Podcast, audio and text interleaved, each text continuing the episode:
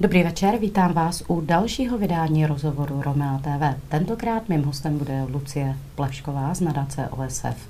Tato organizace společně s kolegy ze Slovenska založili speciální sbírku, která putuje na pomoc přímo do Užhorodu Romům, kteří prchají před válkou do organizace, která se před válkou eh, zabývala oblastí vzdělávání a pomocí romským dětem, především eh, pokud jde o včasnou péči. Proč bylo vůbec potřeba zřídit specificky zaměřený účet, jak se využívá prvních 300 tisíc korun, které se vyzbíraly, k čemu slouží, jak mohou pomoci a jestli tam třeba putovala i materiální pomoc, o tom si budeme s Lucí povídat v první části rozhovoru. No a v té druhé se zaměříme na pomoc OSF, kterou eh, dělá právě v oblasti včasné péče v České republice eh, obecně eh, dlouhodobě a která se týká samozřejmě i romských předškoláků. Lucie, děkuji, že jste přišla. Díky moc za pozvání, hezký večer. Lucie, ta první otázka je na snadě. Eh, my jsme spolu naposledy hovořili, když jste uvažovali o tom, že založíte eh, takhle eh, zaměřený právě ten účet na pomoc Romům. Mně se to upřímně úplně moc nelíbilo, psala jsem vám k tomu něco. Dneska možná reviduju svůj názor, ale řekněte vy, proč jste o tom začali uvažovat vůbec a jak složité to uvažování bylo? No, to bylo vlastně docela rychle. A tak myslím jako spousta věcí, které se děly mm. na, začátku, v té, na začátku té války. A my jsme, protože tady, jak už jste zmiňovala v tom úvodu, tak my už dlouho pracujeme s rodinami a dětmi, které jsou nějakým způsobem ohrožené tady v Čechách. A víme, že ty krize na ně dopadají často nejvíc a nejdříve. A tak to byl takový rychlý nápad, co bychom mohli udělat pro rodiny, které žijí na Ukrajině a na které ta válka určitě bude mít uh, ohromný dopad a začali jsme hledat organizaci, která se věnuje podobným aktivitám, jako my tady v Čechách. A bylo to složité? Nebáli jste se toho, že vás eh, někdo nařkne z toho, že vlastně jako svým způsobem ty Romy vyčlenujete, když tu pomoc jakoby chcete zacílit, nebo už jste v té době měli první signály o tom, že ani e, e, na Ukrajině a jako pak i po překračení těch hranic ne vždy dostává Romům rovnému zacházení? No úplně upřímně, já jsem to vlastně hmm. tak v tu první chvíli mě to vůbec nenapadlo a ani jsme neměli signály z Ukrajiny Ukrajiny, že by se toto dělo, nicméně věděli jsme, že podobné věci se děly třeba při válce mm. na, na, v Jugoslávii, kde docházelo k tomu, že Romové tamní nedostávali tu pomoc nebo se jim ji nedostávalo, tak jako ostatním lidem, kteří před tou válkou utíkali. Nicméně mě to nenapadlo až na základě podnětů, které se tak ke mně dostaly. Nicméně velmi brzy se ukázalo, že bohužel tohle je situace, se kterou se Romové potýkají na Ukrajině a nejenom tam, ale i když utíkají třeba na Slovensko nebo sem k nám do Čech. Co přesně se uh, dozvídáte od svých uh, kolegů na Ukrajině, kteří jsou zase v kontaktu s těmi, kteří odcházejí? Co se jim teda děje? No, v tuhle chvíli uh, my spolupracujeme s ukrajinskou organizací Blago, kterou, to je taková komunitní organizace, kterou vedou uh, Romové, Romové. Nebo Romky, ředitelka Eleonora Kulčar, se kterou jsem v kontaktu vlastně téměř denně od té doby, co jsme tu sbírku udělali. Uh, a, tak nejčastěji říká, že e, pro ně je těžké sehnat ubytování. To znamená, že k ním se dostávají Romové z celé Ukrajiny. E, často jsou to početné rodiny a oni odchází na ten západ, kde relativně v tuhle chvíli ještě je bezpečno. Na západ Ukrajiny. Na západ Ukrajiny kde je relativně ještě bezpečno, nicméně těžko pro ně se schání ubytování, mm. e, nějaké přístřeší těch, těch lidí je tam jako velké množství a, a pro ně to je prostě o to náročnější pořád eh, se ale eh, dostávají do kontaktu eh, s lidmi, zejména ženami, dětmi, ve výjimečných případech muži, kteří prchají tedy z různých částí před tím válečným konfliktem, ale zatím chtějí zůstat na Ukrajině. Jakým způsobem mohou pomoci ty finanční prostředky, které jsme zmínili? Tak uh, v tu chvíli, eh, kdy vlastně začala válka, tak jak jste zmiňovala, to bylo komunitní centrum, kam chodili mm. děti do nějakého předškolního klubu, hrát si, učit se, vzdělávat se. Takže oni potřebovali uh, velmi rychle přebudovat uh, to své komunitní centrum, pronajmout další prostory a vybavit je tak, aby to mohlo být skutečně jako mm. azyl pro ty lidi. Takže madrace, přikrývky, rychlovarné konvice, a v tuhle chvíli, co nejvíc je potřeba, tak je to samozřejmě jídlo, mm. léky, hygienické potřeby a další věci, aby těm lidem tam mohli na, nabídnout nějaký azyl a nějaké, nějaké bezpečí, bezpečné přístřeší po tu dobu, co tam zůstávají, což pro některé z nich už je to vlastně téměř měsíc. Mm-hmm. Jak náročné je to pro Eleonoru a její kolegy, protože se mm, dostávají denně do kontaktu s lidmi, kteří jsou na tom ještě hůř než oni a přichází opravdu z oblastí, kde byli vystavováni bombardování, přišli o všechno a teď jsou odkázáni vlastně na jejich pomoc nebo mm. dalších lidí. Myslím, že velmi, protože je to taková, uh, taková ta situace, kdy oni balancují mezi tím, aby byli pořád v terénu, pořád s těmi uprchlíky dělali, co mohou a současně, ale aby si mohli také odpočinout, protože pokud oni nebudou mít tu sílu, mm. tak pak nemůžou pomáhat někomu dalšímu. Takže to je, myslím, věc, která se děje spousta lidem, kteří pomáhají, že uh, vlastně jedou na nějaké hranici mm. svých sil což ale není taky dlouhodobě udržitelné. Od okamžiku, kdy jste vyhlásili společně s kolegy eh, takhle zacílenou sbírku, eh, tak eh, za jak dlouhou dobu se vám podařilo nazbírat těch 300 tisíc korun? Je to tedy českých? 300 tisíc korun? 300 tisíc korun českých, teď už je tam i více, my jsme tu uh-huh. sbírku ještě nezastavili, ta běží dál. A, a, a to je teda vlastně... částka, která se vyzbírala v Čechách a na Slovensku eh, jde o další částku? Ne, nebo... Máme to dohromady. Máte máme to dohromady. dohromady máme, uh, ta sbírka je vlastně rozdělená na dvě části. Uh, Slováci mohou přispívat v eurech, nicméně tohle je teda dohromady částka, mm-hmm. která zatím putovala na Ukrajinu. Nicméně ta sbírka na darujme.cz umožňuje, aby se prostředky sbíraly i dál, tudíž my pokračujeme a další část odešleme, jakmile zase vyzbíráme nějaké množství.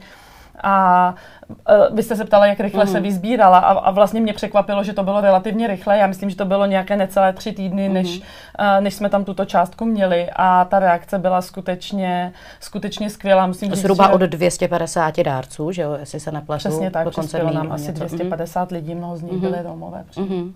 Mm. Uh, jak může být ta, ta částka využitá? Protože vy jste v kontaktu s kolegy, s Eleonorou, společně s dalšími, převedli jste jim ty finanční prostředky, snažíte se i o zajištění další pomoci, k tomu se dostaneme, mm-hmm. ale eh, co oni teď nejvíc potřebují a k čemu myslíte, že ty finance využijí? Tak já myslím, že jsou to ty věci, co jsem zmiňovala. My jsme s nimi domluveni tak, že to použijí na to, co oni skutečně v tuhle mm-hmm. chvíli vidí, že je potřeba, což je opravdu jakoby převážně ta primární humanitární pomoc, to znamená jídlo pro ty lidi, léky, nějaké vybavení, oblečení, přikrývky. Nicméně oni tam v tuhle chvíli poskytují těm dětem a rodinám zdravotní pomoc, snaží se s nimi nějak dál pracovat, vzdělávat se, aby ti, co tam jsou, tak, tak vlastně mohli nějakým způsobem pokračovat třeba s dětmi ve vzdělávání a podobně jednak a také, aby přišli asi na jiné myšlenky. My máme video uh, pro vás, uh, pustíme vám jenom jeho část, můžete si, uh, a vy uvidíte odkaz, uh, stáhnout z Facebooku uh, celé to video, podívat se na něj, ale uh, dokonale dokumentuje to, co se uh, právě v organizaci uh, Blago v současné chvíli děje. Это Путин что сделал? Войну как Гитлер. Еще хуже, как Гитлер. Стреляют прямо детям там, Харькову, Киеву, Он нечистая сила, он. Я была у мамы на ручках, а потом мы сидели возле окна, а потом, а потом, а потом окно бухнулось, а потом стены трясались. Мы жили в квартирном доме девятиэтажки. И ну, взрывы все, каждый день все ближе и ближе приближали к нашему дому. И окна тряслись, и стены, у нас був бункер по домам.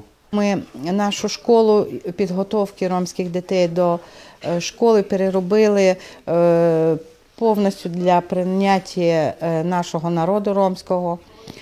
І з першого числа цього місяця ми почали приймати наших ромів-біженців з Харкова і з інших міст. Нам нічого більше не треба, тільки щоб був мир, щоб наші українці. Е, готувала дітей в мірні часи е, до дошкольної підготовки. Вона приходить зараз сюди на центр, працює з ними, малює з цими дітьми, щоб якось відволікти від цього всього, чого не побачили, від цього стресу, від цього ужасу.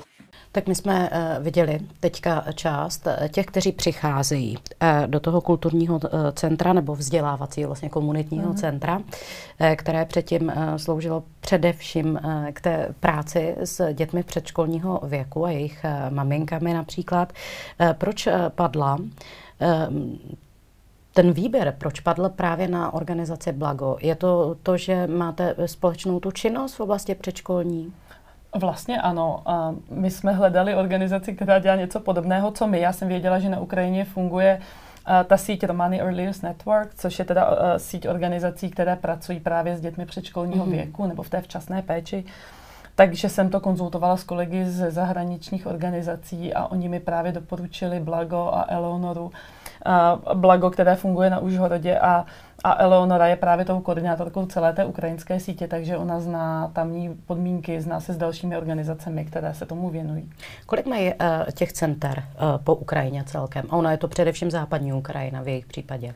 A tak oni mají to centrum jedno, ale těch organizací, uh-huh. které združují, je tam více, to jsou uh-huh. desítky, stejně jako tady u nás uh-huh. v Čechách, které pracují s Romy. Čili to jsou, nejsou přímo jejich pobočky, aha, jsou ale to jsou to další, s nimi spolupracují na jednotném nějakém jako postupu a přístupu. Eh, když eh, s ní denně hovoříte, eh, co dalšího potřebují? Já vím, že jste se jako OSF a vy osobně snažila o zprostředkování další pomoci i materiální, tak prozraďte divákům Romej TV, o co konkrétně šlo tak uh, ty finance jsou skutečně nejdůležitější. Uh, my jsme s uh, Leonarou řešili, že je potřeba pronajmout si třeba větší prostory. Oni, to komunitní centrum je relativně malé a oni od začátku války doteď tam už prošlo 150 lidí, kterým nějakým způsobem pomáhají. Průběžně. Se jim průběžně. A kolik lidí tam můžou mít najednou? Tušíte? V tuhle chvíli v, tom, v tom komunitním centru to bývá nějakých 20-30 lidí, plus mají další a další pronajatou místnost a spolupracují s tamními školami, takže další lidé bydlí v těch mm. školách a současně se jim snažili najít ubytování i v romských rodinách v okolních vesnicích, což se také dařilo. Takže my jsme, a ty, ty peníze byly potřeba hodně na, na, na pronájem těch prostor a na jejich vybavení.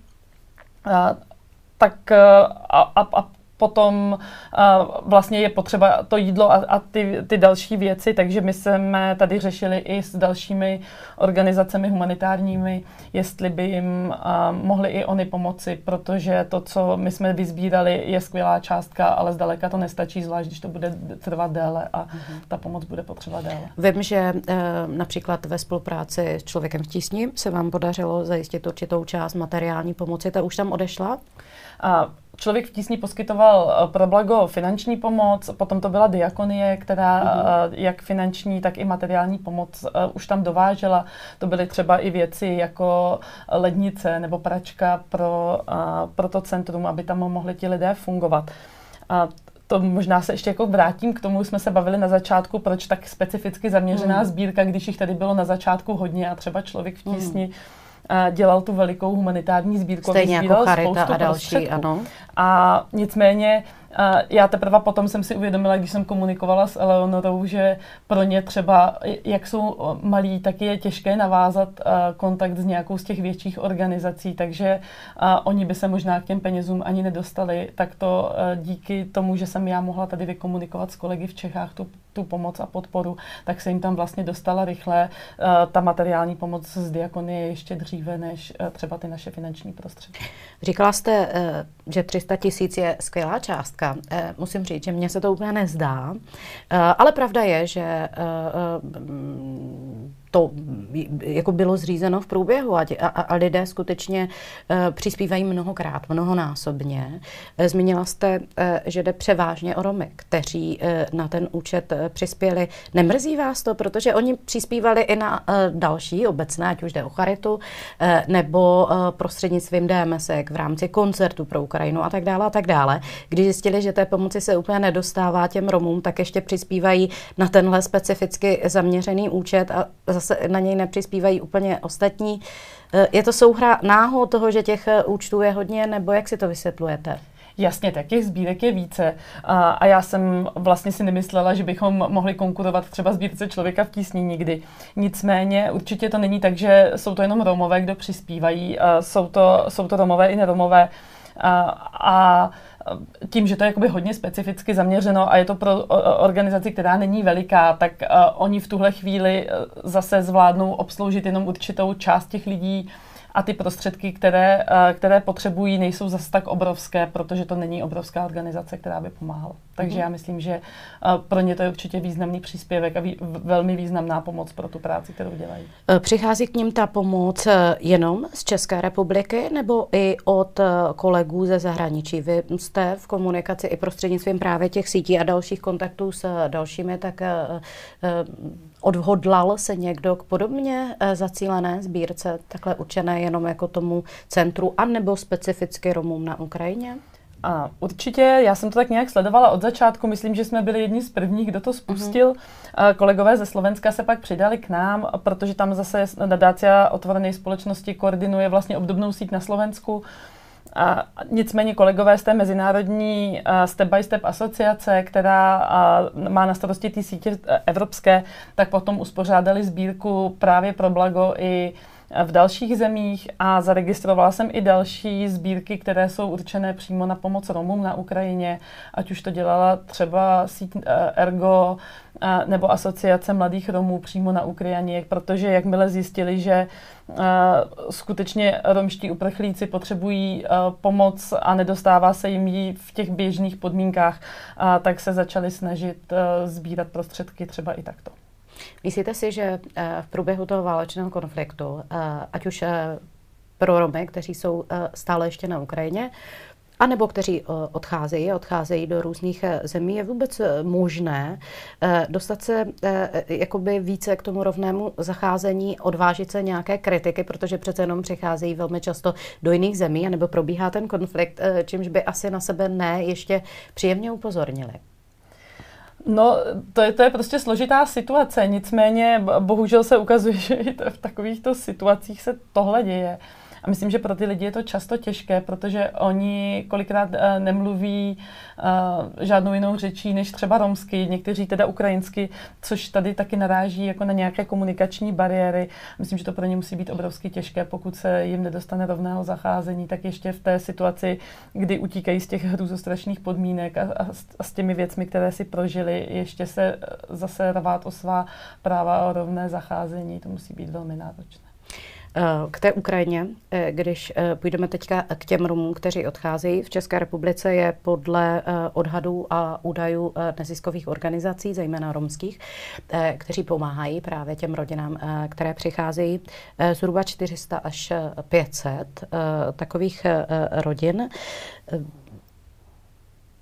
Potýkají se s tím i v rámci Prahy, i v rámci hmm. České republiky, eh, že eh, se jim nedostává eh, stejného zacházení, zejména v oblasti ubytování. Hmm. Nejde ani o ty registrování, ale hůře se jim schání ubytování. Jakým způsobem ta vaše pomoc bude dál pokračovat. Zacílíte se i na pomoc eh, tady těm rodinám, nebo vůbec ne, nebo si vyberete třeba segment vzdělávání, nebo je to něco, co přenecháváte ostatním eh, kolegům, organizacím, které se tím zabývají? Tak já to od začátku nějakým způsobem se snažím sledovat a pravda je ta, že v těch prvních dnech a vlastně ještě dosud, přesně jak zmiňujete, ten, ta největší potřeba je v tom ubytování, kde my bohužel jakožto OSF nejsme schopni úplně pomoci.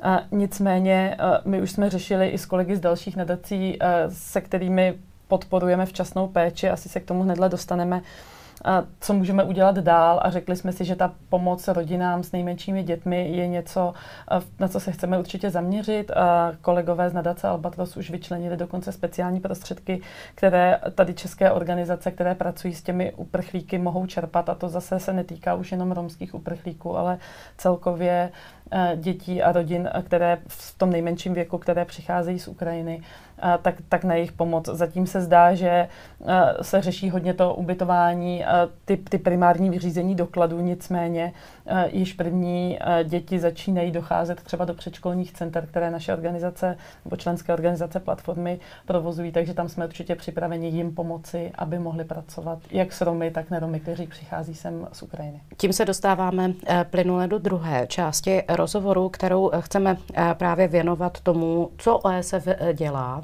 Eh, zejména eh, v oblasti té eh, včasné péče. To je mhm. něco, co vás zajímá, čemu se věnujete a do čeho se snažíte tak nějak jako přirozeně integrovat i Romy. Když zůstaneme právě u potřeb lidí, kteří jsou třeba v sociálně vyloučeném prostředí, nemusí to být jenom Romové, ale i proč je právě to téma včasné péče tak podstatné a proč se na něj zaměřujete? My jsme se vlastně k němu dostali tak jako postupně, protože jsme dlouhou dobu se snažili podporovat vzdělávání právě převážně romských dětí, a aby byli úspěšnější ve školách. A to nás potom ale vedlo k tomu, že je potřeba začít dříve a přes nějakou práci v tom předškolním věku, podporu předškolních klubů, jsme se dostali až k tomu nejranějšímu věku.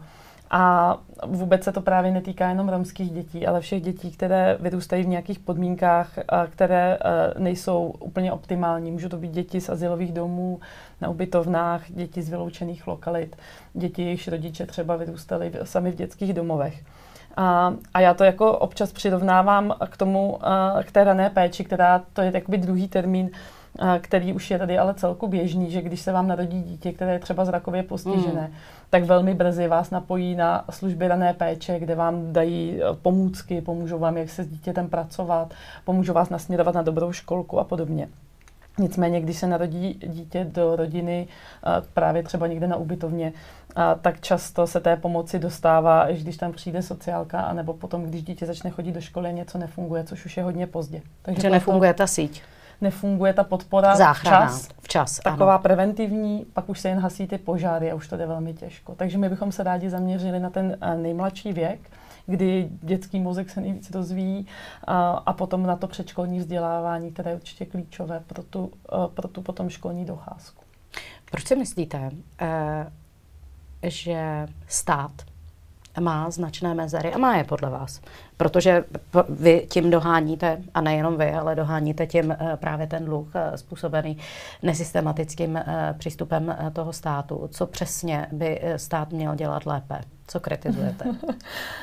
tak to je vždycky taková těžká otázka. Nicméně jedna věc určitě, kterou postrádáme, je, je nějakým způsobem systémové financování jak jsem o tom mluvila, ta daná péče tady třeba je a je v zákoně o sociálních službách. A myslím, že e, velké mezery jsou určitě i třeba ve spolupráci mezi rezorty, protože tohle téma je něco, co je na pomezí e, sociální oblasti a té vzdělávací. A současně určitě co je potřeba jako podporovat dlouhodobě. Je to nastavení školek a škol a přístupu k těmto dětem a jejich podpory. Tam myslím, že je ještě pořád hodně co zlepšit. Hodně velká mezera. Další věc e, e, jsou kapacity. Eh, kapacity některých školek a zejména v sociálním vyloučení, protože tam už eh, mluvíme o segregovaném školství, které hmm. se táhne od té předškolní výchovy až eh, po ty další stupně. To znamená, že velmi často je tam nižší úroveň vzdělávání, velmi často se nedostanou ty děti celá dlouhá léta do většího kontaktu s majoritní společností a to samozřejmě znamená spousty bloků. Co vy v rámci tohohle můžete udělat a děláte? Uh, no tak ta segregace to je ještě další velké mm-hmm. téma. Uh, tam vlastně v rámci té včasné péče určitě pracujeme na tom, aby děti mohly docházet do mateřských školek a pokud možno do nesegregovaných. To znamená, že snažíme se, aby třeba ty předškolní kluby, které dělají eh, neziskové organizace a které ale často vlastně jsou tím segregovaným prostředím, protože tam je hodně romských dětí v těch vyloučených lokalitách, tak aby spolupracovali s běžnými mateřskými školami a připravili vlastně děti a pomohli i těm školkám komunikovat třeba s rodinami, aby pak tu e, školkovou docházku děti zvládly a mohly chodit do běžných školek. Co se týká těch škol, tak tam je ta situace ještě složitější. Víme, že těch segregovaných hmm. škol je tady několik. Záleží, jestli to je ta prostorová segregace, souvisí to nějakým způsobem s bydlením, nebo jestli e, je to zase ještě jiný důvod, což i se nám děje, spádovost a podobné věci. Ano, to téma je velmi složité samozřejmě, protože pak je tam ještě spousty podtémat, kde existují různé výmluvy a uchraňují se místa v tom předškolním vzdělávání a tak dále a tak dále. Nicméně, vy jste Eh, eh, zase v rámci eh, jiné spolupráce, jiného projektu rozjeli ve spolupráci s odborníky z řad Romů a ve spolupráci s romskými neziskovými organizacemi, které právě v oblasti toho vzdělávání a i předškolní výchovy a propojování těch mateřinek s těmi následnými základními školami a tak pracují. Mám na mysli teď třeba organizace na Ostravsku, vynikající. Tak jste rozjeli další projekt. Můžete ho popsat? Týká se právě možné desegregace toho školství. Proč jste se zaměřili právě na Kutnohorsko a co by to vlastně mělo obsahovat? Jak daleko zatím jste? Jaký je ten plán? tak to, to je takový velký projekt, který se nazývá Eduzměna a který vlastně primárně cílí na proměnu vzdělávání v tom jednom konkrétním regionu. My jsme si vybrali Kutnohorsko, protože to je region, který je nějakým způsobem průměrný tady v České republice a protože to, co vyzkoušíme tam, tak chceme potom a vlastně rozšířit i na zbytek České republiky. A jedním z těch důvodů, proč jsme si vybrali Kutnohorsko, je i ten fakt, že je tam škola, kterou můžeme nazvat segregovanou, respektive máme tam školu, tu, tu bývalou praktickou, kam chodí hodně, hodně romských dětí a potom jednu školu, kde vlastně je, je velká většina romských dětí. A součástí toho celého velkého projektu je právě i snaha o to, abychom ty děti rovnoměrně rozptýlili do těch škol v Kutné hoře, abychom se podívali i na to, co můžeme udělat pro zlepšení jejich předškolní docházky a toho všeho, o čem jsem mluvila předtím. Takže my jsme, krom toho, že tam teda děláme spoustu dalších věcí, tak když se budeme bavit specificky o této části, tak ale vlastně stejně jako v celé edu změně se snažíme najít to, co už jako funguje jinde a v tom území to vyzkoušet a popsat, jestli je to možné i tam. Takže jsme se snažili inspirovat třeba v Krnově, kde zrušili mm. segregovanou školu a děti rozmístili do dalších škol. A inspirovali jsme se právě v Ostravě, kde uh, kolegové z Aven a Mensa Jim se taky podařilo právě zrušit jednu takhle zacílenou tak. školu. Pracují hodně s tou romskou mm-hmm. komunitou a s romskými rodiči. A, tak a spolupracujeme s mnohými dalšími. V tuhle chvíli tam třeba v předškolním klubu zaměstnáváme zase uh, romskou učitelku nebo asistentku, která tam může fungovat i s rodinami. Takže se snažíme ten přístup vlastně přenášet uh, na to území a pracovat i tam. Co je fajn je, že město respektive zastupitelstvo tam je relativně nakloněné tomu. Takže první krok, který oni udělali, bylo přespádování ubytoven a, a snažíme se jít tedy postupnými kroky a, tam toto změnit, aby to mohl být třeba další model, který může potom sloužit pro ostatní tady v České republice. Jak by mohl sloužit ten model? Teď se zase ptám na ten uh, systém, na to, zda je nebo není ochoten stát prostřednictvím rezortu ministerstva školství právě uh, ten systém nějakým hmm. způsobem podporovat, doporučit ho třeba zřizovatelům škol hmm. a tak. A možná to je právě to jako důležité, že tam to často není jenom o ministerstvu školství, tam to je často nevůle třeba zřizovatelů. Proto jsem je zmínila. A, ale mm-hmm. bohužel a v tom jakoby v tom systému jsou i další. Tam jsou ti učitelé, kteří, nebo ředitelé, kteří musí na svých školách vytvořit prostředí vstřícné všem dětem. Jsou to ale i rodiče, co si budeme povídat, ať už rodiče romští, anebo rodiče z majority. Oni, třeba romští rodiče, potřebují rozumět tomu, proč pro jejich děti není dobré to vzdělávání v segregovaných školách. Oni mají často obavu, aby jejich dítě bylo v bezpečí a proto třeba volí tuhle variantu. Takže uh, pro nás je důležité tam A výukový pracovat. materiál a tak dále. Jo? To, tam je samozřejmě spousty, spousty, spousty, spousty restů. Takže pro nás je tam důležité pracovat fakt se všemi těmi cílovkami, abychom zkusili, zkusili fakt jako zjistit, co je potřeba, co jsou ty kroky a co funguje a co můžeme přenášet někam dál. Domníváte se, eh, že s tím vzdělávacím systémem a s flexibilitou všech těch složek, od zřizovatelů, ředitelů škol, pedagogů, eh, rezort školství a tak dále, zejména s tou flexibilitou a pružností, která dosud občas pokulhávala. Eh, mohou teď eh, právě v tom pozitivním eh, slova smyslu zatočit ukrajinské děti, které masově tady přicházejí, budou součástí toho českého školství.